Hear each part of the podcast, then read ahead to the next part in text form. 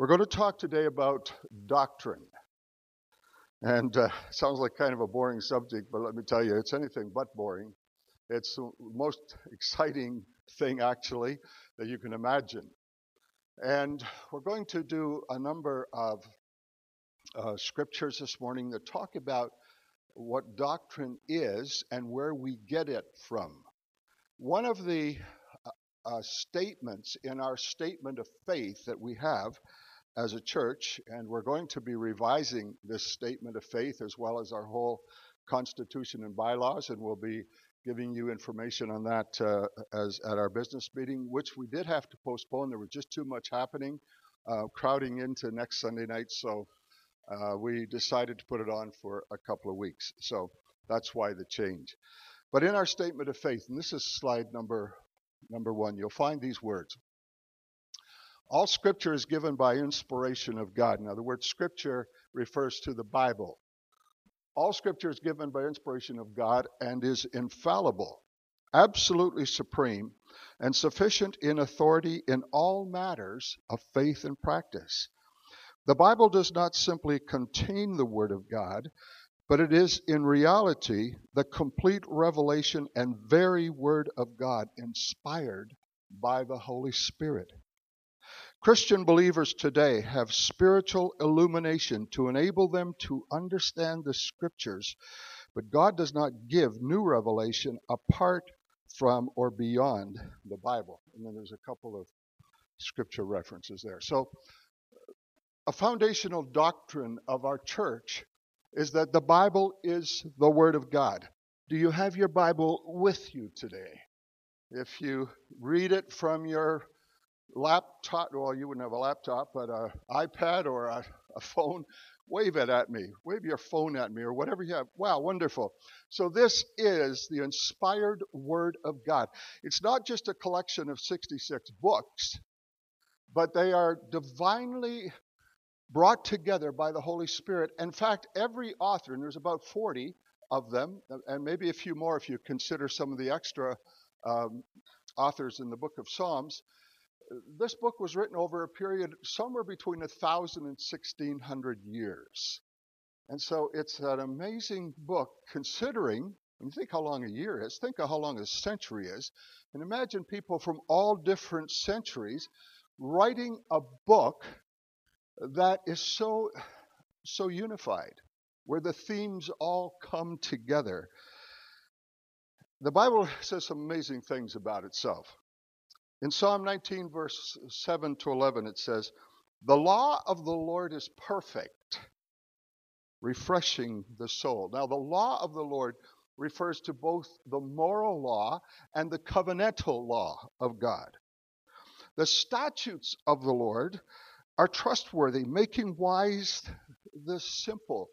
A statute is a, a legal term. For example, the province of Nova Scotia has statutes, and they are a body of laws that have been enacted by our legislature.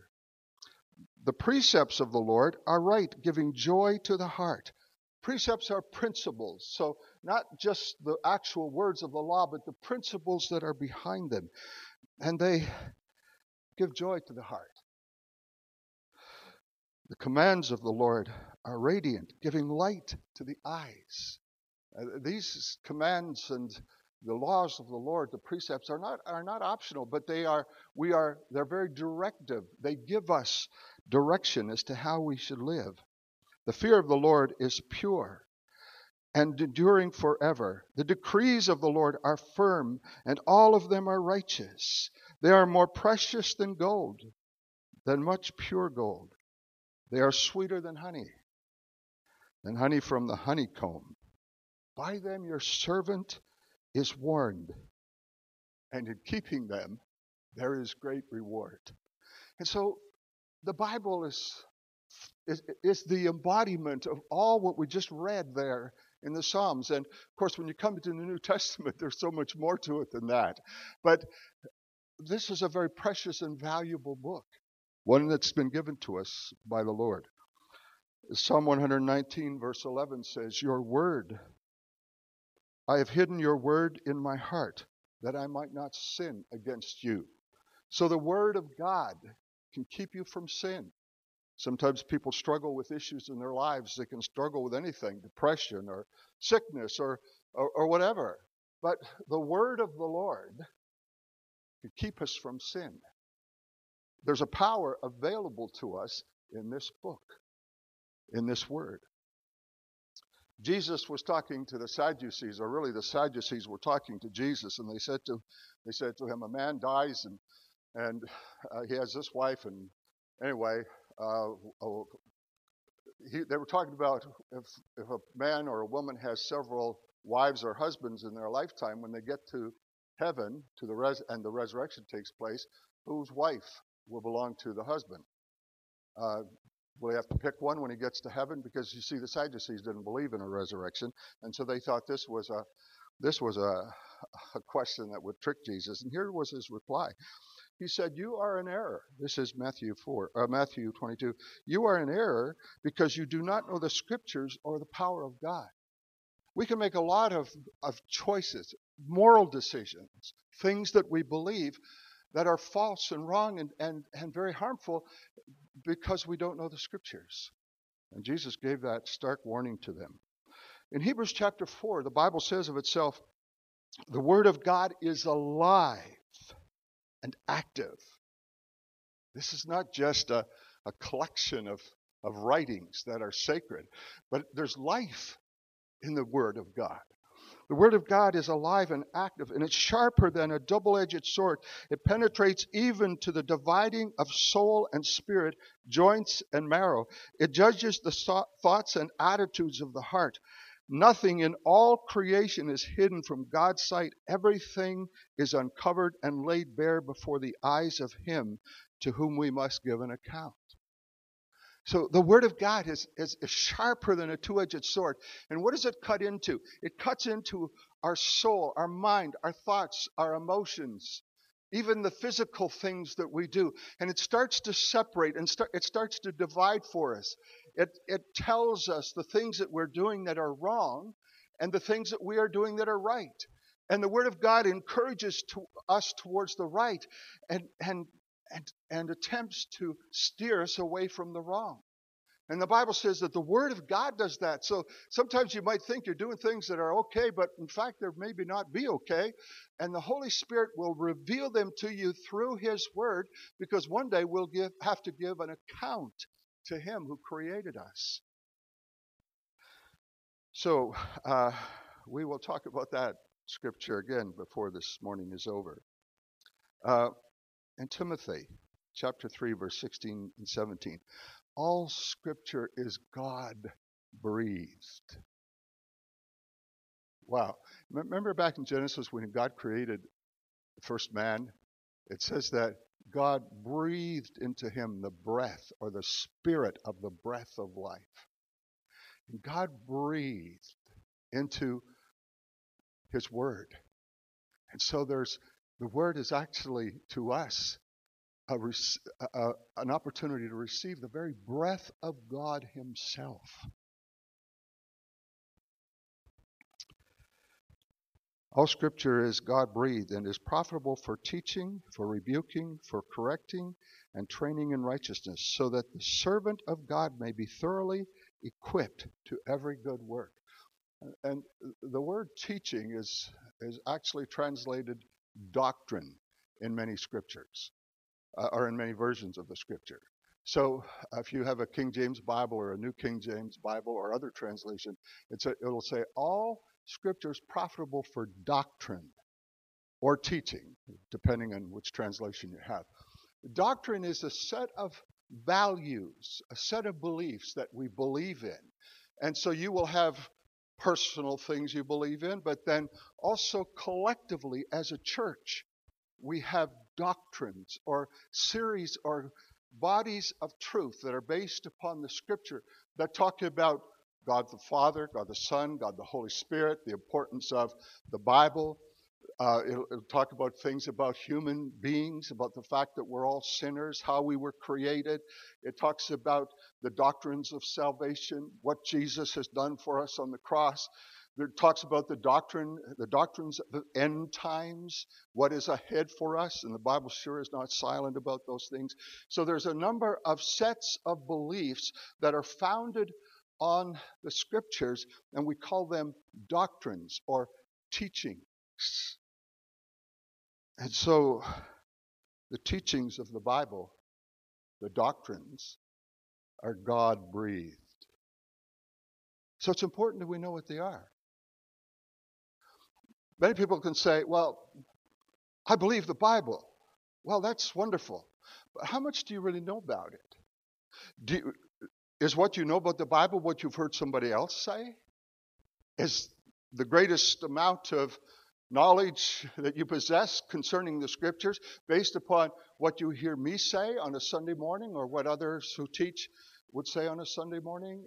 And as important as that is, and it is very important, uh, there's more to it than that. We need to know the scriptures for ourselves. Your word have I hidden in my heart that I might not sin against you. Peter in 1 Peter chapter 1 verse 25 said, "But the word of the Lord endures forever." and there and this is the word that was preached to you. Um, the word of the Lord endures forever. And this is the word that was preached to you. I don't think we have that one on the on the screen, uh, Mike. Second Peter chapter two, verse 19 to 21. I love this. Well, I love them all, but this one is very special. We also have the prophetic message. So that's what this is, the prophetic message, as something completely reliable and you will do well to pay attention to it as a light that shines in a dark place. Well, you can't get anything darker than this world. You can't get anything darker than sin. You can't get anything darker than despair or discouragement or a sense of futility or a sense of loss that can come whenever a loved one is taken from you. Darkness can easily settle in and take the form of grief and sorrow, and it can become permanent. There are so many things, so many ways in which the darkness of sin, the darkness of the devil, and the darkness of a world that is without God can so creep in and enslave us, capture our minds and our thoughts, our emotions, and, and, and be the driving force behind our lives. But we have a prophetic sh- uh, uh, scripture that we do well to pay attention to because it's a light that shines in a dark place. No matter what you're going through this morning, what dark place you might be experiencing in your heart or mind, there is a light that shines into that place. And it's God's Word. And it's quick and it's powerful and it's sharper than a two edged sword. And it lives and abides forever. And it is life changing. We thank the Lord this morning for His Word. And it shines into that dark place until the day dawns and the morning star rises in your hearts. Now, the morning star, in uh, common terms, is often one of the, the, the, planets. It's sometimes seen as the planet Venus, which will brightly shine in the sky just before dawn. And it was known as the morning star. It could be one of the other planets, depending on the time of the year. And so Jesus refers to himself as the morning star. And so until the dawn of the absolute glory of the new creation, the, the new heaven and the new earth, until that day dawns and Jesus comes back, we have this morning star that lights our way, lights our path. And above all, you must understand that no prophecy of Scripture came about by the prophet's own interpretation of things. In fact, many prophets wrote and didn't really understand what they were writing about. It only became apparent sometimes centuries later. But remember, they were inspired by the Holy Spirit, and what they wrote was God breathed. For prophecy never had its origins in the human will, but prophets, though human, spoke from God as they were carried along by the Holy Spirit. that's a beautiful picture. The idea is that those who wrote the scriptures didn't understand fully what they were saying, but they, they knew absolutely for certain that what they were saying was true because they had this sense of divine revelation that God, by His Spirit, was carrying them along through the things that they wrote. And it remarkably have been preserved for us to this time. Well, um, uh, Jesus, by the way, refers to himself as the bright and morning star in Revelation chapter 22. And in fact, in Revelation chapter 2, he refers to you being given the gift of the morning star as a person who overcomes by the power of Jesus. So to the overcomer, the Bible says you are given the morning star. There, there is a deposit of God through Jesus in your heart that's very special. As you put your faith and trust in Him and allow God to lead you from victory to victory in your life, to overcome every temptation, every sin, every assault against your mind, your heart, your body, every part of you. We need to make a distinction because the Bible makes the distinction between the words of God, which is the Bible, and the Word of God, who is Jesus. And uh, we read in John chapter 1, uh, verse 4 to uh, 1 to 4 In the beginning was the Word, and the Word was with God, and the Word was God. So Jesus, who is here given the title as Word, is Jesus, eternal. He didn't have the beginning of days, or he does not have the end of life, but he is God himself, eternal. And through him all things were made. Without him nothing was made that was made. And the book of Colossians portrays that so beautifully. In him was life, and that life was the light of all mankind. There's a light that shines today. He's the morning star. And he comes to us through his word. And his word points us to he who is the word, points us to Jesus. And uh, verse 14 says, The Word became flesh and made his dwelling among us. And we have seen his glory, the glory of the one and only Son who came from the Father, full of grace and truth. And so now we see what the psalmist said in Psalm 19 about the precepts and the laws and the commandments and all of those things that are vital to our understanding of God and to our understanding of human experience. But now there is an increased revelation, and it's in a person known as the Word. And he's full. Well, yes, he honors the law and he honors the precepts and the statutes and the commandments that were given throughout the Bible, but his message is grace and truth that enables us to overcome the failures that we have in keeping the laws of God and to give us the power to be all that He's designed us to be. Praise His name. Praise His name. Uh, Christians. Wow, we need the Word of God. Timothy said the Word of God is profitable for doctrine or teaching, for rebuke, for correction, and for instruction in righteousness. And we're going to talk about each one of those uh, of those areas in the next three messages that I'll be speaking, uh, and that will actually be up, up somewhere in November. But here's what um, uh, uh Paul wrote to Timothy in 2 Timothy 2, verse 4. He said, Timothy, and Timothy was a young pastor. He said, Timothy, preach the word. Be, pre- be prepared in season and out of season. Correct, rebuke, and encourage with all or with great patience and careful instruction.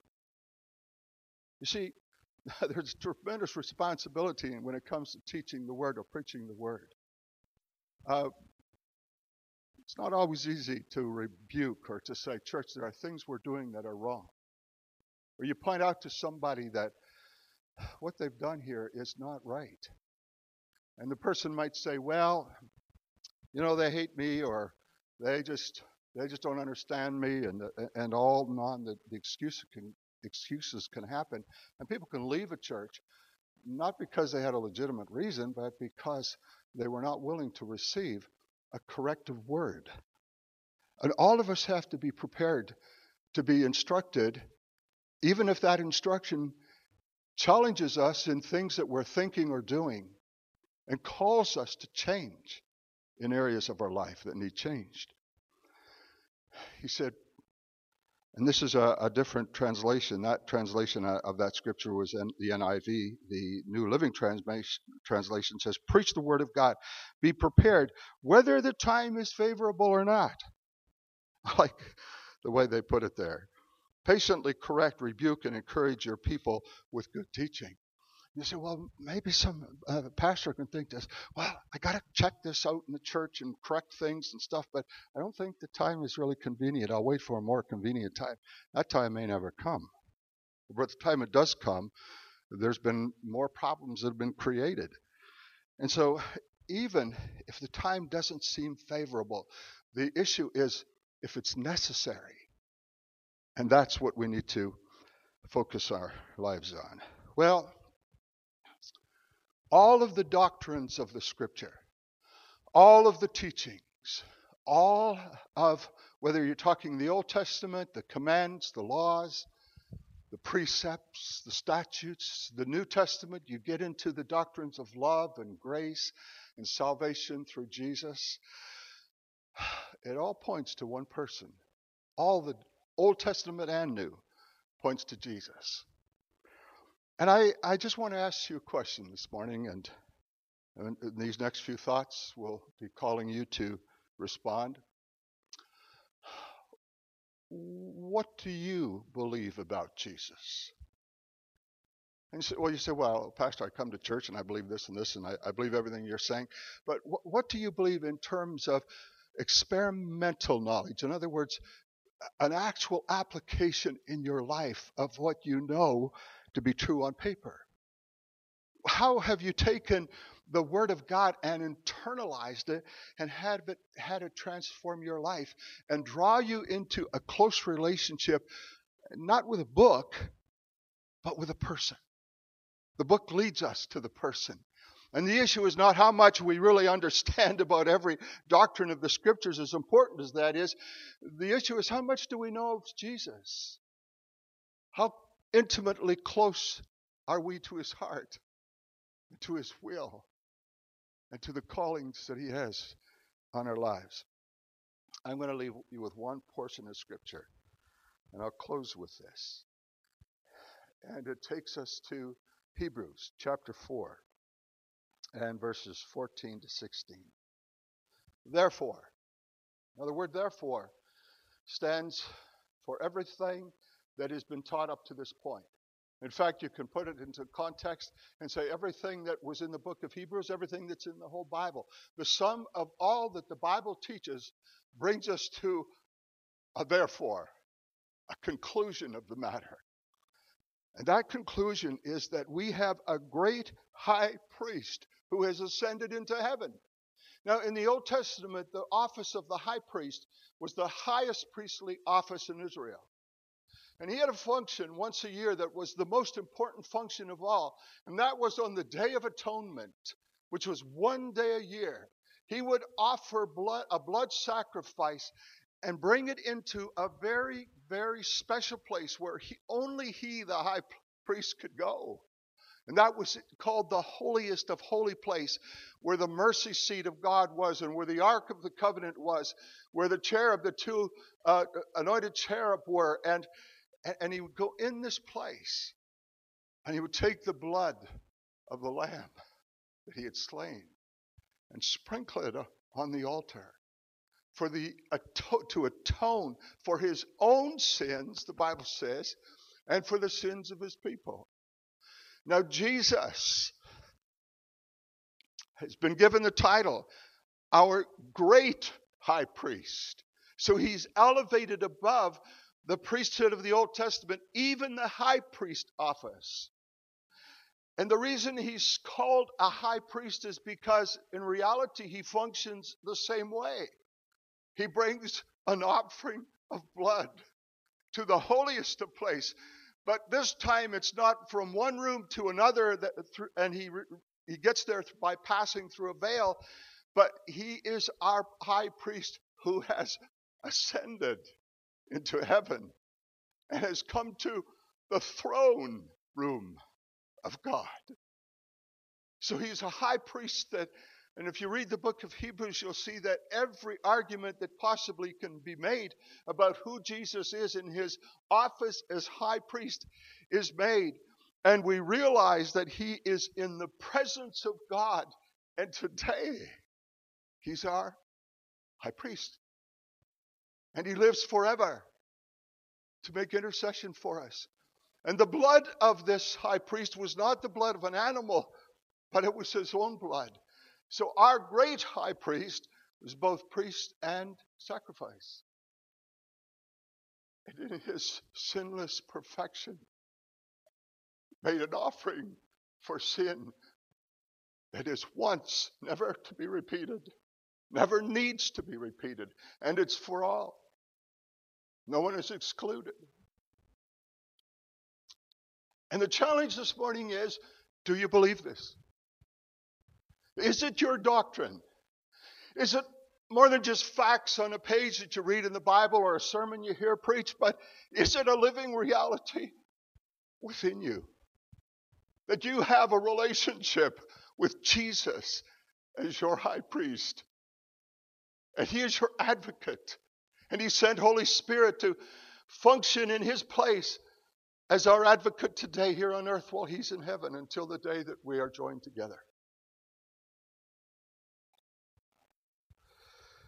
For we do not have a high priest who is unable to empathize with our weakness, but we have one who has been tempted in every way, just as we are, and yet he did not sin.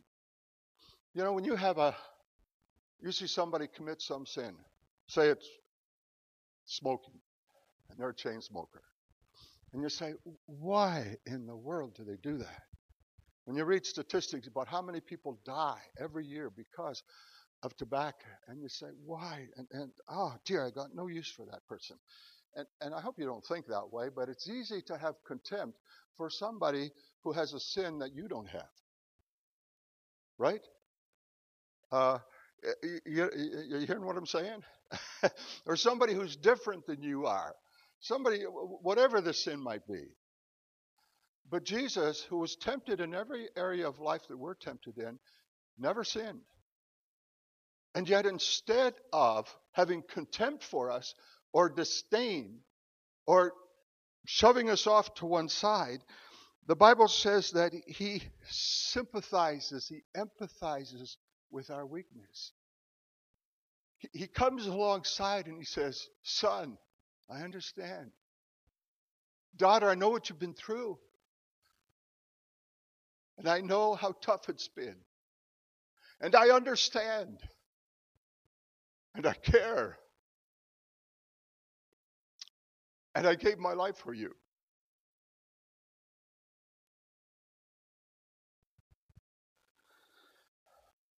We have a high priest. I'm going to change microphones, Jonathan.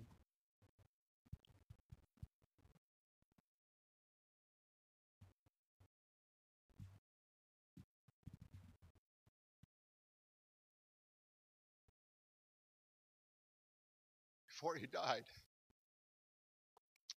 he took bread. And the Bible says he broke it. And he gave it to his disciples. And he said, This is my body that is broken for you. Do this in remembrance of me. Not just, we're not just remembering the cross and what he did, but we're remembering everything it stands for. That Jesus, as our high priest, empathizes with our weakness, with our brokenness. And, and it's up for us today to make a decision about what we're going to believe. Are we going to believe that Jesus truly is our high priest. And that He gives us an identity and a meaning for life that we can't find anywhere else? Do we really, truly believe that? Or do we believe the lies that we've been told? The lies that other people have told us. Maybe you were told you're no good. Maybe your parents told, the, told you that. Maybe you were told that you're just, well, you're just this or that or the other thing. Maybe your friends told you that. Maybe a teacher told you that. Somebody told you that and you believed it. And you come to church and you hear a sermon like this or you hear the Bible preached and you say, well, well yeah, that's true, but it's not really true because, it, well, if it is, yeah, it's really true, but so is this other thing. This whole idea that I'm no good or I'm useless or I've got sin that I can't control and I can never control it. I could never overcome the habit that I have, whatever that habit might be. And so you believe that, well, yeah, his body was broken for me. But to actually take it and internalize what it means to let it come not just into my physical being, but this represents something that comes into every part of my being my spirit, my mind, my emotions, my will, the choices I make. I, I, choose to believe. And, as, as it goes on, and it says in this scripture, let us then approach God's throne. You see, you can't just hope that happens automatically. There's an approach that needs to be made. There's an action that is required from us. There's a movement that brings us into an appropriation of what Jesus has done for us.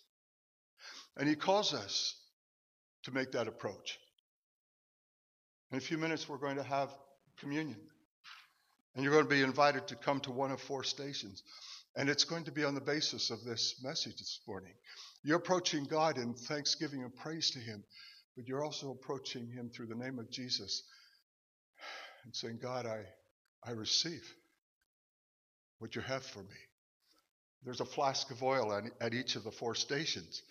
And if you want prayer for something specific, like a physical need or some other pressing need, you could ask the persons at the station to anoint you with oil and pray for you, and they will do that.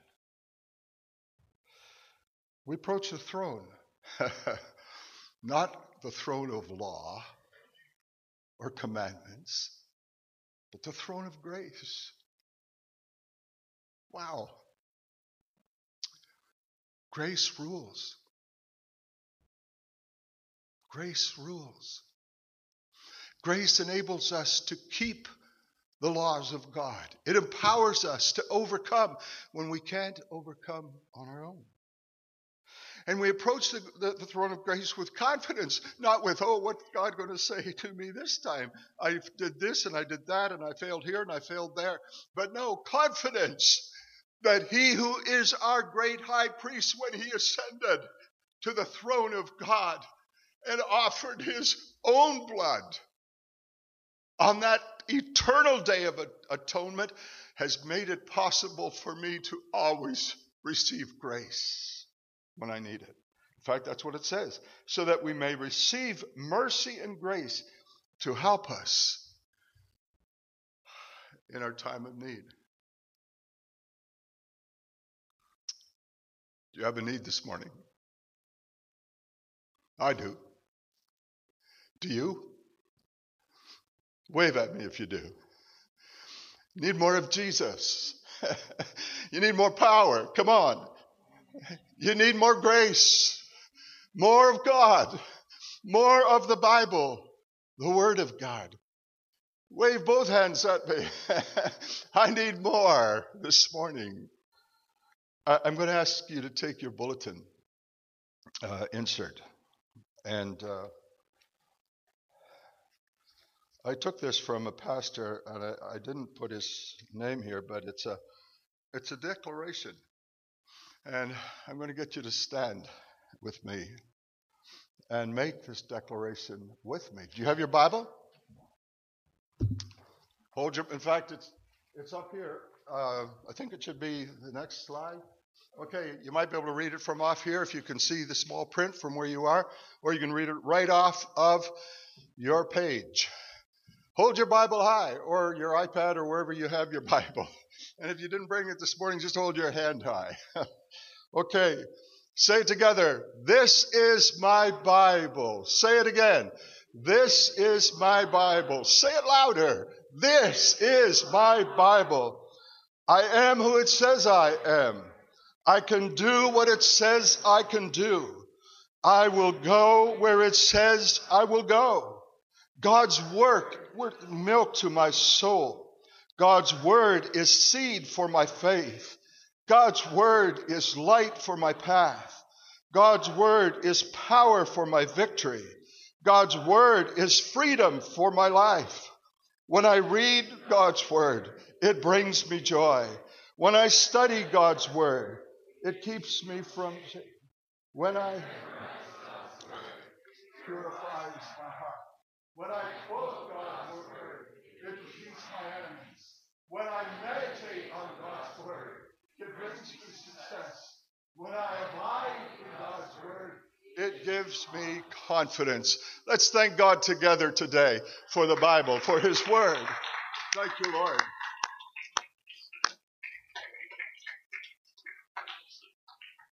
And all that we've read, and much before, much more than that, is because of the living Word. And all of what we've read, and more besides, it's in the Bible, is made possible because of Jesus, who is the living Word. His body was broken for us. And he said, Take and eat. in remembrance of me. How many just feel like partaking this morning receiving? This is my blood that was shed for you. Imagine uh, the cup of wine and a loaf of bread symbolizing that which is eternal, He who is God Himself. It's amazing how the, the significance of that, the fact that just wine and bread can represent God who created and all that that means. And part of the reason that God has used such a simple, simple way of revealing Himself to us through just physical emblems or symbols is because what he wants to do with these symbols, he wants to do in us. To let the eternal God indwell just little old me. Isn't that amazing? It is truly amazing.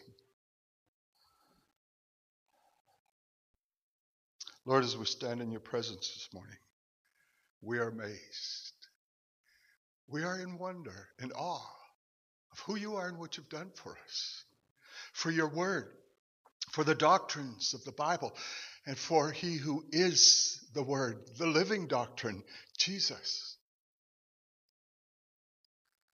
And now, Lord, as we prepare to worship you with our tithes and our offerings, and to worship you with by coming to this table to receive and with the songs that we sing and the prayer, prayers that we offer, we just give you thanks, praise, and just open our hearts to receive from you.